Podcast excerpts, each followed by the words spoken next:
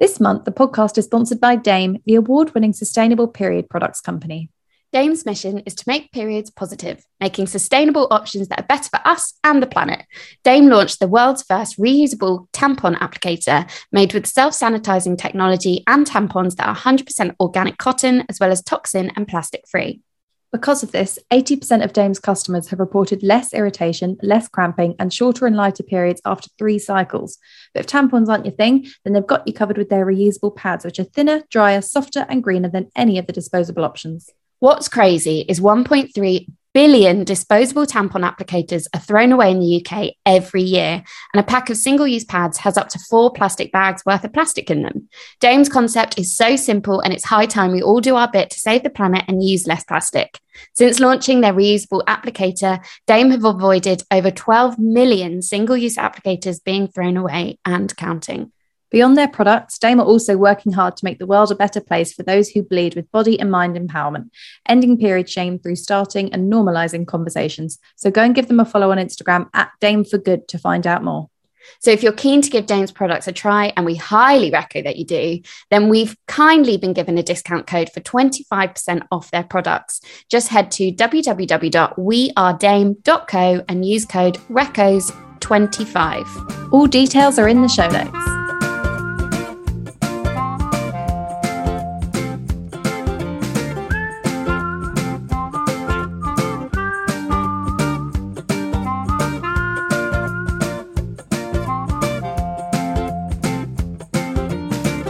Welcome to Book Reccos Between the Pages. I'm Jess, And I'm Lauren. and we're the pals behind Book Reccos. This is the podcast where we chat all things books and just about everything in between. July has flown by in the hot and sweaty blink of an eye, and so it's time to dive into the books that we have enjoyed this month.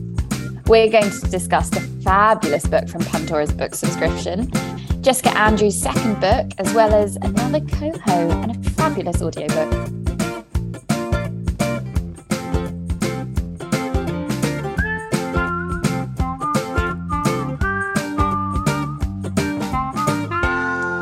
Last episode of the month, Lauren, and last episode before our summer holidays. Whoop, whoop. Um, it's a bit like having those six weeks off that we spoke about in the last episode.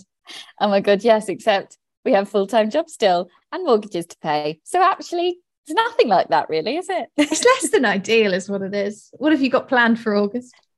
I am going to Ireland for about 10 days for a wedding and then doing a bit of a road trip and going to where am I going? Keep forgetting where I'm going. Malaga. Going to Malaga. Nice. Excelente. Excelente. How about you, Jess? I've got a wedding in Cornwall. Oh, we're both going to weddings that are far away. Mm. Um, and then yes, staying for a few extra days. Just have to check. Why wouldn't you? Going to stay in Newquay as a base, um, but then going to do road trips to different parts. Uh, so if anyone that's so has any nice. recos aren't insanely deep into Cornwall, I'm not looking to go too deep. Mm. Like Lizard, I've done that already. Um, hit up our DMs, especially if there's any bookshops that I should be on the lookout for. Wonderful. And also, the fact that you're going to Newquay is basically like what we would have done when we were 16 years old anyway. So, do you know what I mean? Do you know what I mean? Um, I'm not surfing in Newquay. I'm not a surfer. I'm not even going to try. Not But going am- out, out. I'm not going out out either. Maybe I will. Who knows? Go crazy. Um, yeah, so lots to look forward to. Lots to look forward to. And also, do you know what we'll have to do with all this free time on our hands? What? Some maid of honor planning. Let's get that hen do going.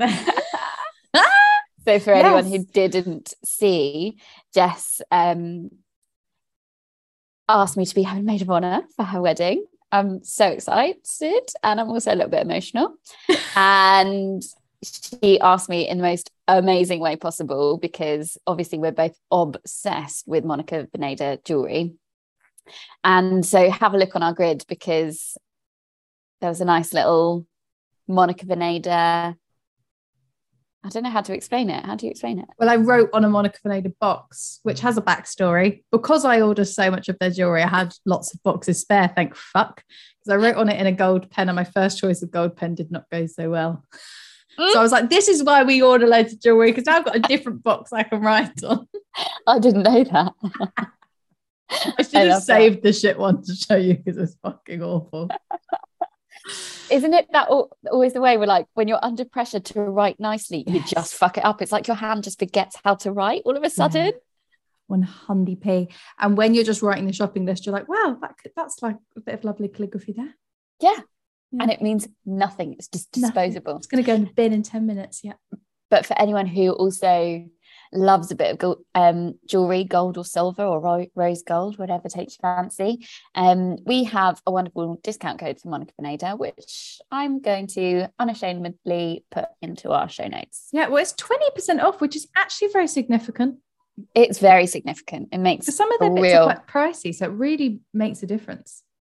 And some is affordable as well. But yeah. I think it's way worth the investment because none of it goes, no, it doesn't tarnish. Like yeah other jewelry does. It's all gold plated, so it's not super expensive, but it's done really well, so it doesn't like leave your fingers green or your ears green, which you don't want. You don't want. It's a high reco from us guys. Mm, yeah, and um, if you buy something, let us know because we might want to buy it too. Likely will, yeah. Can we get on to the episode? Let's do that.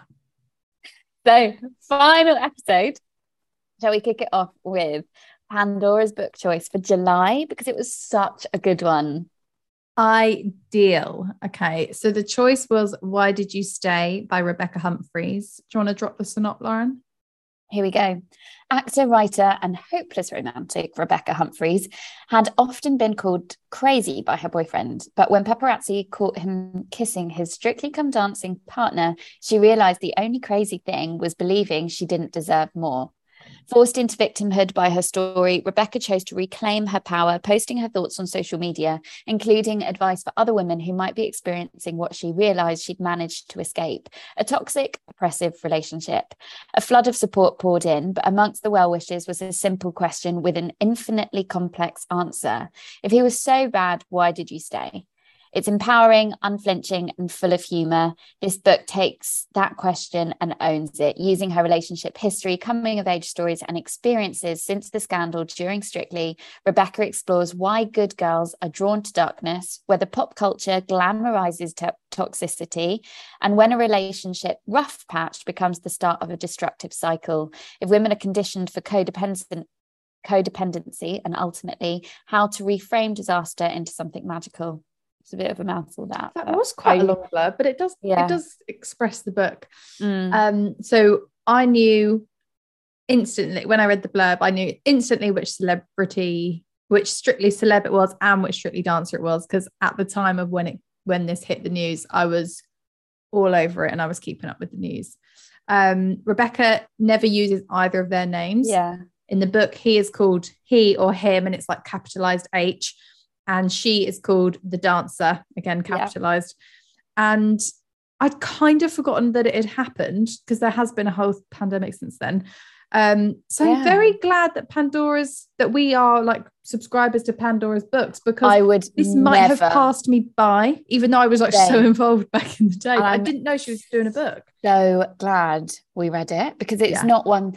So I hadn't um I hadn't made that connection and I sort of knew of the scandal, but it was like back in my brain somewhere. I hadn't, you know, it wasn't something I really thought about. Um, was it the year that Stacey Dooley was on? Yeah, yeah, yeah. Okay. Um, so I loved, I loved that because it ultimately is it's fiction, isn't it? It's her memoir, and obviously the first thing I did was Googled um and you get his name straight away. Yeah, I got his name, got the pictures, saw all the paparazzi posts. I loved it. It's a juicy read. Is that a horrible thing to say? Juicy read? Because I mean, I mean it, it is the basis of her memoir. It, it, it is a juicy read though, because you never think you're going to be given this access. This much insight into the breakdown of such a public relationship yeah. and a public news story. And she does not hold back either. Does not. Like she puts him under the coals and rightly so because he is a toxic motherfucker and i'm really glad that she's found her voice through this book because you can't now read this book and then think that he is a nice guy no he is i awful. met him he didn't i organized a, sta- a charity stand-up gig at the apollo and he was Hmm. one of the celebrities. Oh my god, I One went of- that. Yeah, he was one of the comedians, Yeah. and we did like a behind the like backstage.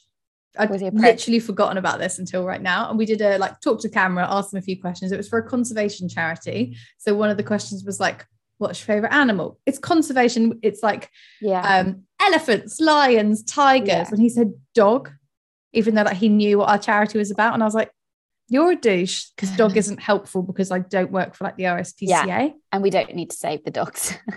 That's not what our charity is setting out to do. There's other ones that do a brilliant job. yeah. I think you should be at the RSPCA. yeah, like go to Battersea. Um, so that was douchey from him. So I, I should have known. Mm, yeah. All the signs were there. All, the, red flags were there. I should have told Rebecca. um, but she knew anyway. yeah.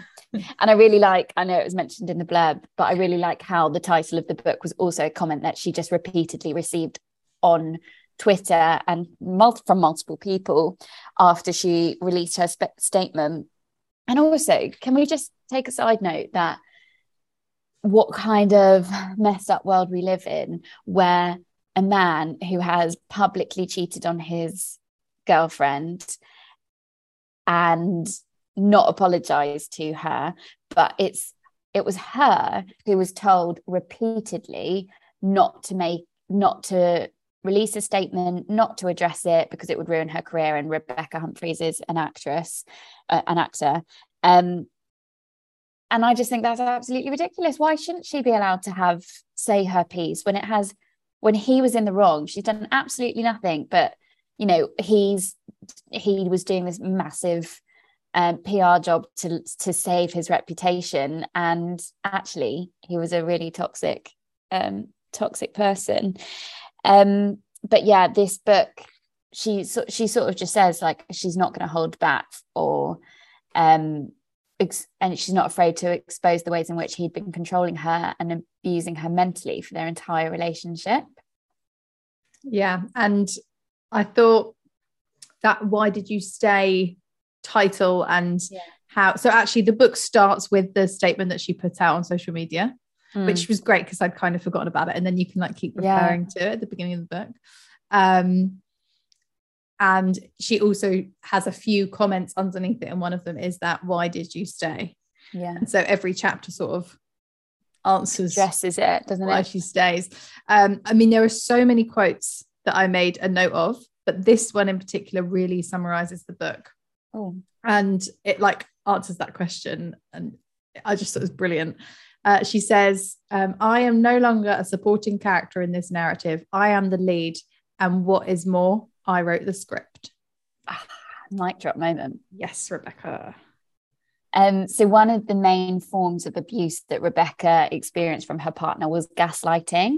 And I thought the whole commentary around gaslighting and the analysis she gave of it throughout the book was so interesting because it's not something I'd considered before.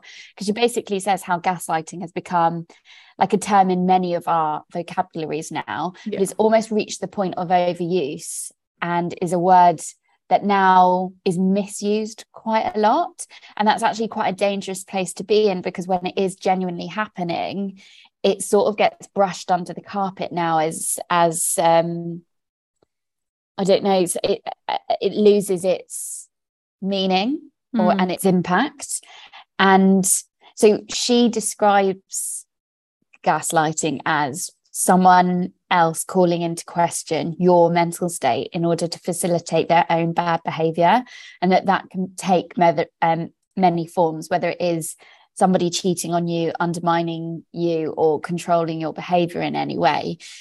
But if they say that to you there's some if they say that there's something wrong with your brain which in her case he repeatedly told her that she was mental she was an utter, and and those are his words not mine by the way then they carry on and they carry on doing whatever they're doing as if nothing's happened then that is gaslighting Yeah. i really liked that Yeah. And it's also like eye opening to like lots of because it isn't just gaslighting. He was just generally, controlling yeah. And like cheating on the, her s- the smallest little mind games things she addresses and highlights and hopefully it will help lots of women but i should say that it's also really funny and like it's, Hilarious. not, it's not just really dark and horrible the whole time it's Oh, no, not at all. And it's like- readable. how she rebuilt her life and found joy and friendships again because a lot of it was he was controlling her relationships with friends as well so she'd lost touch with many of her friends yeah so it's like her rekindling her relationships too Yeah. And also, as we're going back to that juicy bit, just like Yeah. a brilliant book in terms of the pressures of being a woman and like not fitting the norm, but and then also just like showbiz and celebrity culture in general. Yeah. So I'm just going to get a passage up, which was page 222. Um, and also, I love this chapter because it's like in the middle of her doing a performance and singing a song, and it keeps like breaking up the lyrics with little bits about her. Um, it says, the agent in LA that met me for three minutes then said, The thing with me is that I could never be a leading actress. I'm a classic, funny best friend. And that's a problem because it's fashionable for those to go to Asian women at the moment. The director who told me it was in my interest to get either skinnier or fatter if I wanted to get jobs because there's no such thing as normal in this career. Mm. And just thinking about how how many women must hear that. Never Yeah. men ever hear these things. Absolutely. And like you can so imagine it. Like immediately there were people that came to mind that I'm like, she always plays the best friend. yeah Like um Rebel Wilson. i was literally example, about like, to say rebel wilson She's always cast in the same types of role, and it must be because of her type of body. But now she's lost loads of weight. So are we going to now see her in a different type of role, which is great for her if that's what she wanted, but also she shouldn't have had to change yeah and will she be been the case. yeah and will she be sexualized now Yeah. Um, do you know what i mean it's it's it's so messed up to say and she does expose a lot of how fucked up the acting industry is and hollywood you know just generally um and you know how it wasn't last week but the week before was episode we were both saying how like we don't really cry at books Did you cry? I cried. I cried in the ep- uh, not in the epilogue. It was the final chapter before the epilogue, Yeah. and oh my god, it just hit me.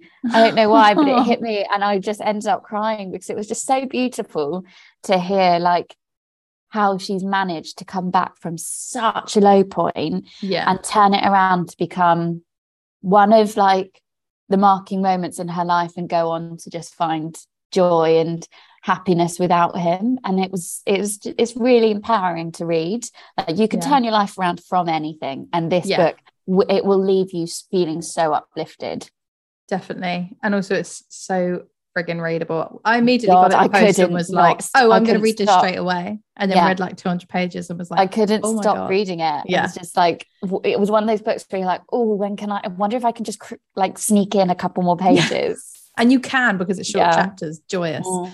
Um, so very unrelated to the book and all the very important topics that it discusses. I need to talk about something that has been on my mind for a very long time, and it was brought up again in this book.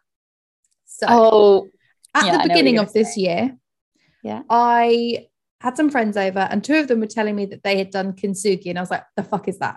And they were like, "Oh, well, it's where you like get pots. It's this Japanese um art form, if you will, Yeah. and it's where you smash pots and then you glue them all back together, and you have Yeah. to find all the little pieces." And I was like. That sounds fucking nuts. I want to do that. And I, I'd never heard of it before. My friends told me. not? I shit you not. It's been in about 12 to 13 books that I've read since speaking to them. Yeah. Do you know why? There was a like a, meme that went round. Not a meme, but it was like one of those like Instagram quote things. And I remember when I went through a breakup a few years ago, I like I think about 12 of my friends probably sent me that thing. And it was like uh, sent me the image of it was about kintsugi and it was like this i- illustration of this beautiful pot about you know how things can be more beautiful when they put back together blah blah blah but you're right it is everywhere now It was, it, and I was like, did I miss it all these times before? Because I didn't know what it was about. And I was like, no, because then I would have known what it was about. So I, I genuinely don't think it's ever been in a book before. And now it keeps coming up in books. Um, and when it came up in this one, I was like, I have to do something about this and I have to tell someone. so this is me finally mentioning it. i love that Um, anyway, fabulous, fabulous book. Um, this is yet again another book that we might not have read. Oh read. my if God, Pandora yeah. Sykes didn't bring it to our attention. So we would highly recommend that you subscribe to Pandora's Books at pandorasbooks.co.uk and use code RECCOS10 for 10% off. Do it. You will not regret it. Okay, Jess, then give us a reco that you've enjoyed this month. Okay, I'm excited for this one. I haven't even put it on the grid because it was an audiobook that I had wanted to like I wanted to read this book and it just like kept passing me by and then it was free on Borrow BorrowBox like so many of the audiobooks ah, I listen okay. to that is sort of scenario and this is Some Body to Love by Alexandra Heminsley um, and I actually spoke about a different audiobook of hers um, last year on the pod that was called Running Like a Girl yeah. and it's about running um, mm-hmm. and also what that what exercise means for a woman and, and lots yeah. of other great things. She narrates it herself. It's really enjoyable and engaging audiobook to listen to. And so I really wanted to read Some Body to Love. And I was like, oh well, I like I like her audiobook style. Yeah. Um, so I'm going to drop the snob because it's a good one. Do it. What does it mean to be a woman, to live in a woman's body?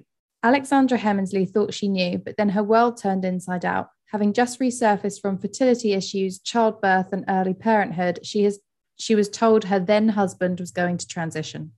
Some Body to Love is Alex's profoundly open hearted memoir about losing a partner but gaining a best friend, and together bringing up a baby in a changing world. By bearing her own unique scars, Heminsley makes a vital manifesto on the unifying resilience that can be found in modern motherhood. Wow. And yeah, it's so good. And she tells it in very interesting way. Like she goes down a lot of paths that you're like thinking i've read the blurb. This isn't anything to do with it. Like she really goes into detail about her fertility yeah. issues. And you're sort of left thinking okay like is it is this actually a book about fertility? Mm. and then she goes down a different path about when she finally does get pregnant. There's this really um oh my god it was horrific to listen to. Like i remember exactly where i was driving and i was so nervous and felt so sick because of the way she wrote about it but she was pregnant and there was these drunk men on her train and one of them like groped her. Oh, and she called out to him don't touch me and moved carriages. And then all his friends came and tried to like tell her that she was lying about it and wherever she's like alone on this train. She's really pregnant after waiting so long to become pregnant. And i just was so so oh on edge God. because of how she tells it but again, I was like, how is this relevant to what I've been sold this book is about? And then like she goes into how she has the baby and like she really loses her identity and also her body. Like she's super sporty and like runs and swims, but now she's like double the size and it's not what she's used to. And again, I'm like, how does this link to the premise? But it all does because it's all oh. about ah. being a woman, which essentially yeah. is what her then husband wanted to be and then she links it all back so like all of the everything she went through to have that baby and all the fertility issues she's like did you just use me because you wanted like of she says you know she very much loves um her then husband and like they're co-parenting yeah. brilliantly and whatever but when when she gets really down in the dumps at certain parts she's like she she almost felt like used mm. by this person that knew that they wanted to be a woman but yeah. also wanted to have a baby and then like it's like fucked up how she thought about it. And again, like the fact that her body changed so drastically because yeah. of having a baby. Um, and then this person just gets to be a woman now. Like it was done so, so well and with so much love as well as like really, really honest oh. openness. And oh yeah, it was just absolutely brilliant. And like more commentary on just trans women in general and how she was yeah. working with a women's charity, but then thought I actually can't work with one that doesn't support trans women because my child is going to be brought up by yeah. a trans woman and like just very cleverly yeah. done. really record is an audiobook, but I'm assuming it'd be a really great physical book to read as well. Read. Oh, amazing. That does sound incredible. Yeah. BorrowBox again, high reco. You mm. find some absolute gems on there. You do. Um, so yeah, I'm really glad I've finally spoken about that one. Got it off my chest. Yeah. That and Kintsugi. I'm all, I feel all free now.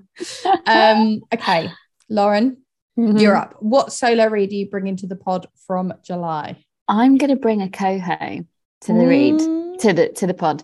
So I read Confess by Colleen Hoover, and I'm going to drop the snot before I go any further. Okay. So, Auburn Reed has her entire life mapped out. Her goals are in sight and there's no room for mistakes. But when she walks into a Dallas art studio in search of a job, she doesn't expect to find a deep attraction to the enigmatic artist who works there, Owen Gentry.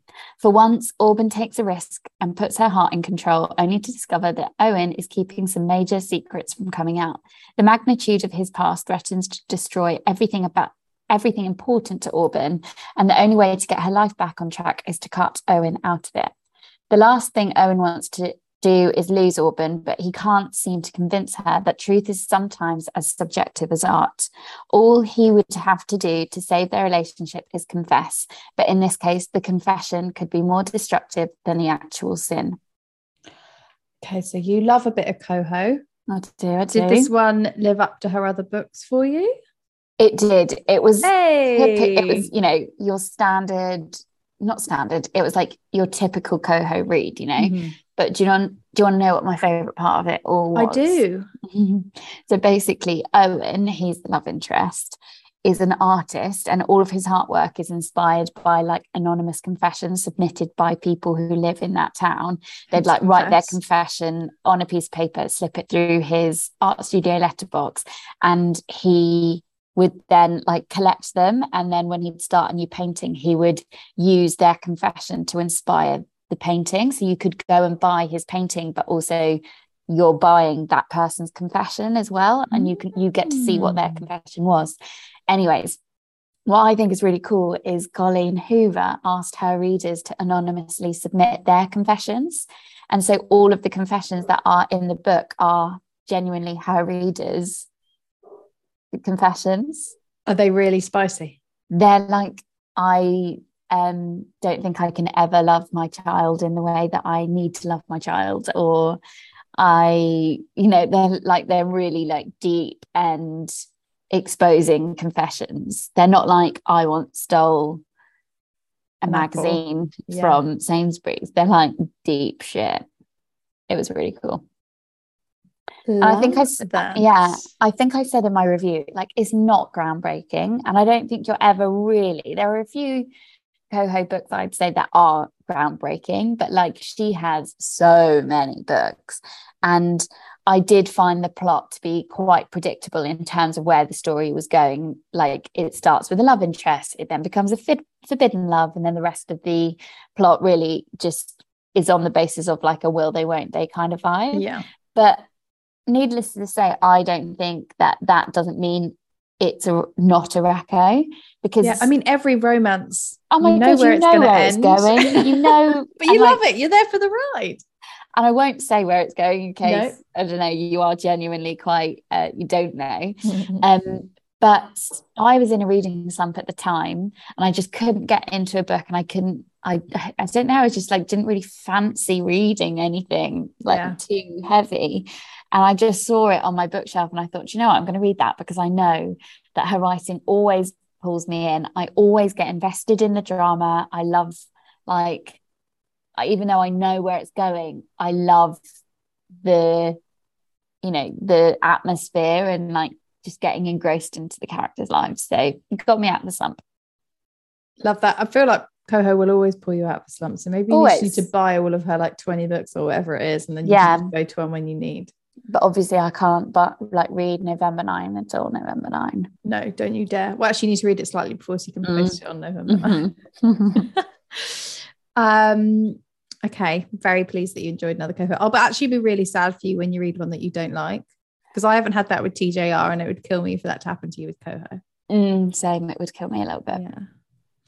Um, okay. Let's round off with one final buddy read for good measure. Oh, let's do it. So I have spoken about Jessica Andrews' award-winning debut novel Saltwater on the pod before, Mhm. and we have just read her highly anticipated second book, Milk Teeth, which thankfully, because I loved it, is told in the exact same storytelling method as her last one. Um, and also, just like Saltwater, I had a hard time summarizing what the book was actually Yeah. about.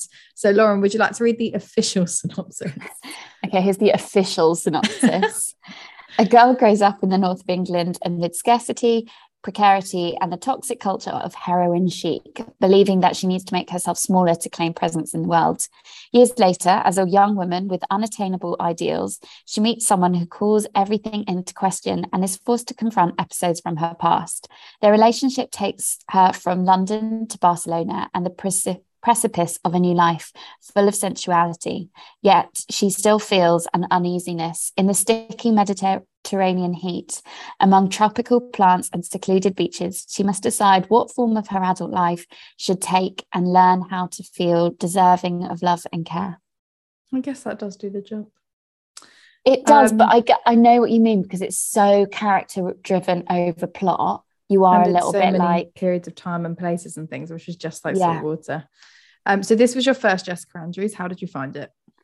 I really liked it. I really liked the first half of the book mm. um, because I read it on a train and I thought the writing style was really beautiful.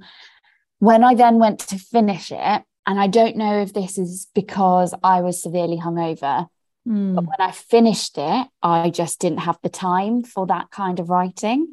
And I was right. a bit like, okay, we need to wrap this up, guys. I think it was just more that my patience was thinning because I was hungover and it wasn't a true reflecting reflection of the book. But I did feel like parts of it were slightly repetitive. Yeah. Like, yeah. oh God, are we still talking? Like, are we still are we still here? Yeah, I slightly dipped off in either part two or part three, but then came back. Yeah. Um, but the reason I love her books is because I'm just like so in awe of the writing. It is um, and I always writing. make notes of like so many quotes. And this one was very, it was early on, it was like page seven. And it reminded me of the fizzy feelings that I spoke about the other day. Uh, and I think when I last spoke about saltwater, I shared a very kind of similarish quote from that okay. book in that podcast episode. So this was um, I walk back home through the morning rush, my lips chafed and swollen, the smell of your sweat in my hair. The air is sharp on my tingling skin, and I unbutton my coat and let it sting me awake. I carry the thrill of you inside me like something dangerous, a pan of boiling water threatening to spill. I think of the light splitting your bedroom curtains, your face smudged with sleep on the pillow. How lovely. Yeah, really nice. Like so vivid. So vivid. yeah. Like you know exactly, like you know that feeling. you know that feeling and you know like that dreaminess of that stage when you meet somebody. Yeah. Where like even the smallest things about that person you find absolutely fascinating. Yeah. And even that the line that technically didn't even have to be about that, like maybe you're hungover and you go outside, the air is sharp on my tingling skin. You're mm. like, oh yeah, mm. sometimes you just need that rush, of, especially at the moment, you need that rush of cold air. You really do. um, and I quite liked just like I guess because she grew up not in London. I can't yeah. remember where she grew up. The north? But it is in the north. I can't remember exactly. Oh, Newcastle. Oh, Newcastle. So she grew up um, in a very different sort of socio-economic background to like London living. And I think I really liked like the sort of jarring nature between her life up north and then the like the differences in the sort of people and conversation topics that she then encountered when she moved to London for university.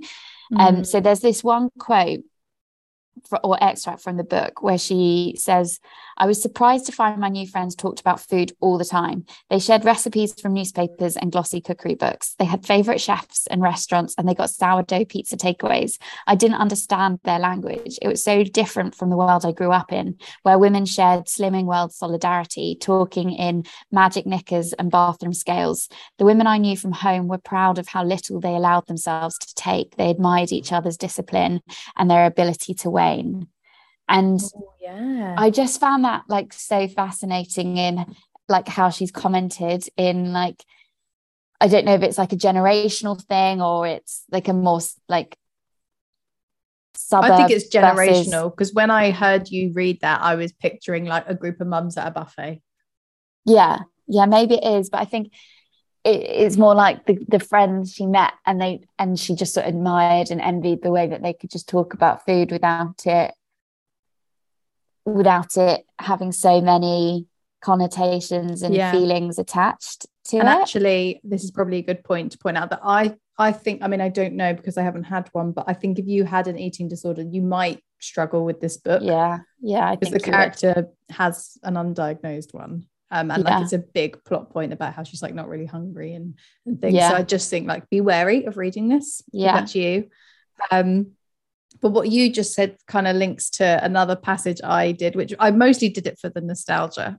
it we do love a bit of nostalgia. And Jessica Andrews does nostalgia so well because it's like so our era. Mm. But this is quite long. So I'm going to cut out a chunk of it, but I am also going to read most of it because you're going to just be so transported.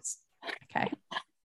We watched The Hills and the OC on MTV, longing for honeyed limbs and pastel pink sunsets, picturing boulevards lined with palm trees and jobs at Teen Vogue. Do you remember when we all wanted to work at magazines, Lauren? and then um gonna just chop to this just such a vibe we watched victoria beckham shrink into her seat at the world cup and trace the curve of kate moss's thighs and her gold glastonbury mini dress we swelled with longing as sequins dripped from the narrow shoulders of the olsen twins and sighed with envy as the inky daisies tattooed around peaches geldof stomach squeezed her into a smaller more angular shape we watched alexa chung form a long black line in her skinny jeans and ogled cassie from skins angeled head in a green gold dress spun out on pills in the, in the dawn. We learned the language of self destruction in hip bones and heroin chic.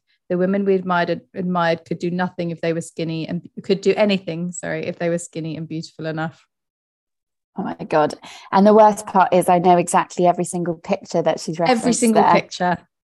Like I'm so obsessed with that Victoria Beckham shrinking into her seat at the World Cup one. That's so And- vivid for me. and the Kate Moss in the gold dress at Glasgow, where Yeah. she is like it's a whole clothes just hanging off her body.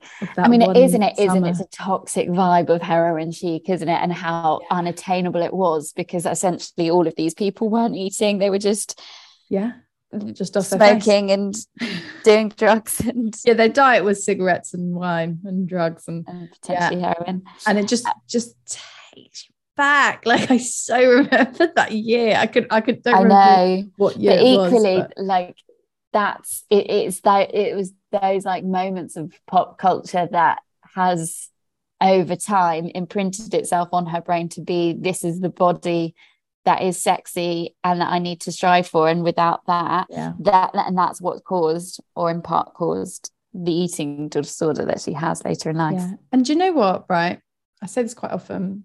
Say what you want about my friends, the Kardashians, but they have they they now have created a new unattainable beauty standard, but they did do a lot for bringing curves back in. Like there was Yeah. a time when everyone was like, "Oh, I want a bigger butt and I want juicy thighs and things," and they Yeah. they it's now got too extreme. But yeah I do think we should commend them for starting to Mm. twist the narrative. And I also think, I do think, obviously, we still have such a long way to go, but we are now moving more towards body positivity. And Yeah. literally, you can be whatever size you want and wear whatever the hell you want. and and go for your life yeah Yeah, there's still some work to do, but of course yeah baby steps.